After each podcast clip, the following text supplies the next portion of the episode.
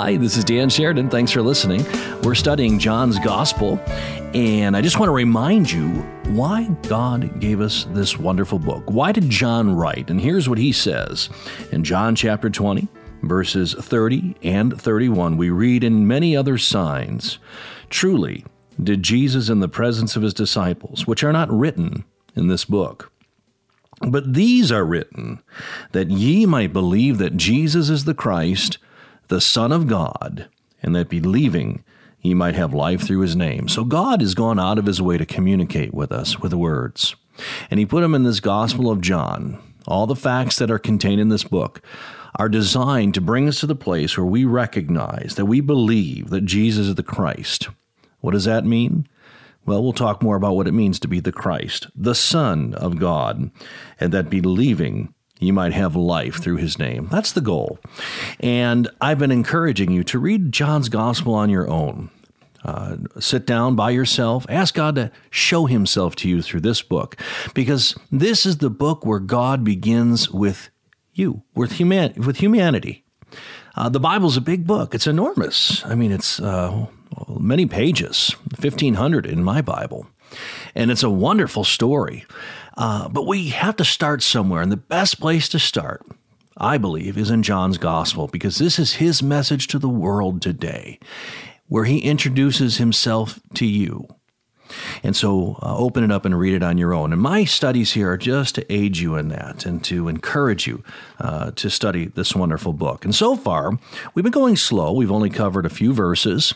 Uh, we'll speed up as time goes on here in this gospel, but some of these verses take a little bit more time and a little bit more thought as we go through them. Uh, but we will speed up. But today I want to just uh, back up again and look at these first three verses that we covered. We read in verse 1 In the beginning was the Word, and the Word was with God, and the Word was God. The same was in the beginning with God. And we learned that God has been communicating with the human race from the beginning. God is the great communicator, and He speaks to us through this book, which is proof enough that God loves us. God would not communicate with us if He was intent on destroying us. See, the false religions of the world have a God who really doesn't like human beings very much. They're just nothing but playthings and uh, created to be destroyed and, and so forth. But God loves humanity, and He's communicated with humanity uh, through this wonderful book we call the Scriptures or your Bible. And so God is communicated from the beginning. The word was with God. It points to him. It relates to him and it was God in the sense that it's, it represents him when he's absent. We can't see God, but we know him through what is written. And then it says, All things were made by him, and without him was not anything made that was made. So the very creation came into existence through God's word. In other words, our creation has a purpose. It's wonderful. There's nothing wrong with this world that God can't fix. We look outside in this beautiful creation, and now we as human beings have messed it up a little bit with our selfishness and our wars. But guess what? There's nothing wrong with this uh, world that God can't fix, and He will fix it. That's one of the great stories of the Bible, is that God will fix the problems of this world. And one of his great sayings in the Bible is that he's a father because he considers us his children. And so God intends that this world will one day be just like a family atmosphere, a family where everybody loves one another, including their father. The great commandment in the scripture is to love the Lord our God. And also, the second is like it to love our neighbor as ourselves. And God is going to fix it one day so we all love Him and love each other. And all these problems will one day be fixed.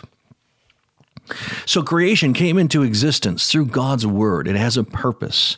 There's a goal to this creation. Uh, Genesis 1 1 says, In the beginning, God created the heaven and the earth. That's where the Bible begins. And the Bible ends in 1 Corinthians 15, where it says, Then cometh the end that God may be all in all. So we have creation at the beginning, and then we see the goal, the end, uh, where the goal is arrived when God becomes all in all, all things to all people. And in between, we have the great story of redemption. We're in that in between portion right now. So all things were made by him, and without him, not anything was made that was made. Then we read now in verse 4 In him was life. In him is referring to the Word, and in the Word is life. And that's so important because we live in a world of death. Um, the world is, we're, we're surrounded by death. Death came into the world through the one man, Adam's sin, and death surrounds us. And most of the religions of the world are based on death. You know, religions always prepare for death. Religion is a preparation for death, but the Bible is about life. Most religions ask the question, Where will you go when you die?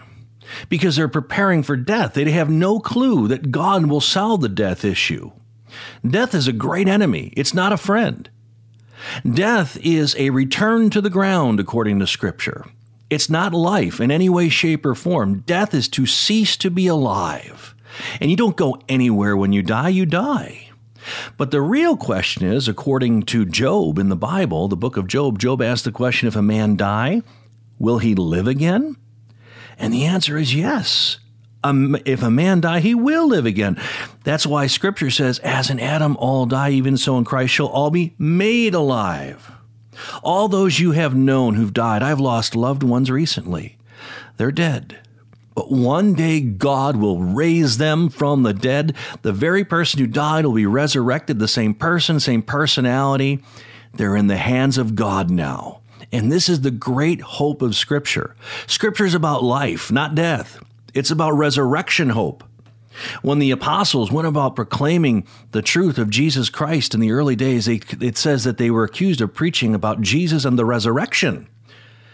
See, in the Old Testament, uh, as I mentioned before, Job asked that question if a man die, shall he live again? And the answer is yes, because Jesus is the resurrection and the life, as we're going to learn in John's Gospel.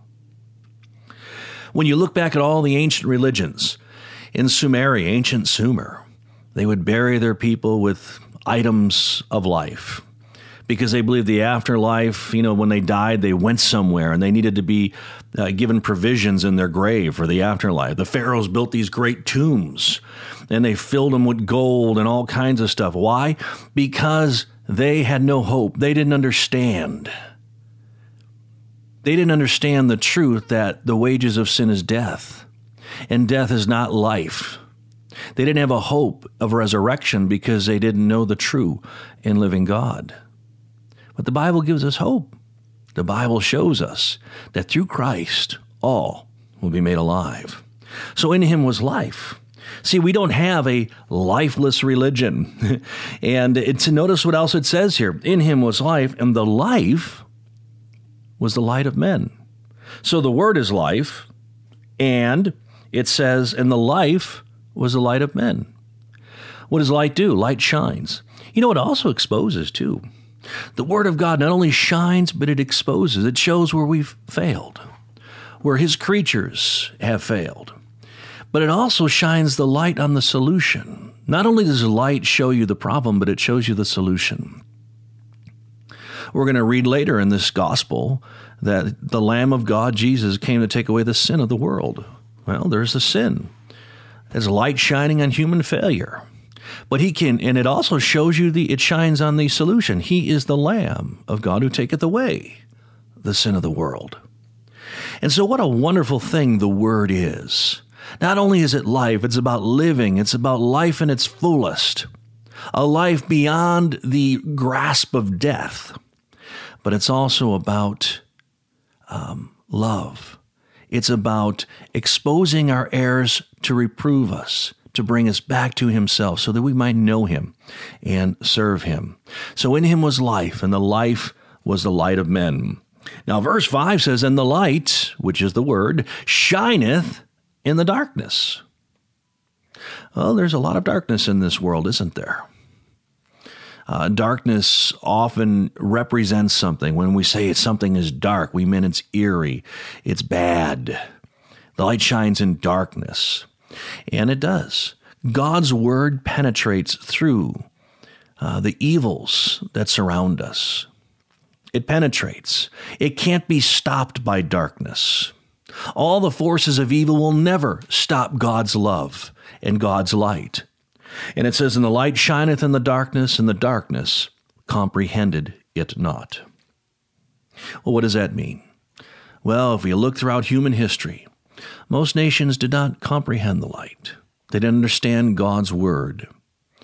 And but there were those who did. There were many who believed the truths of God's word throughout history.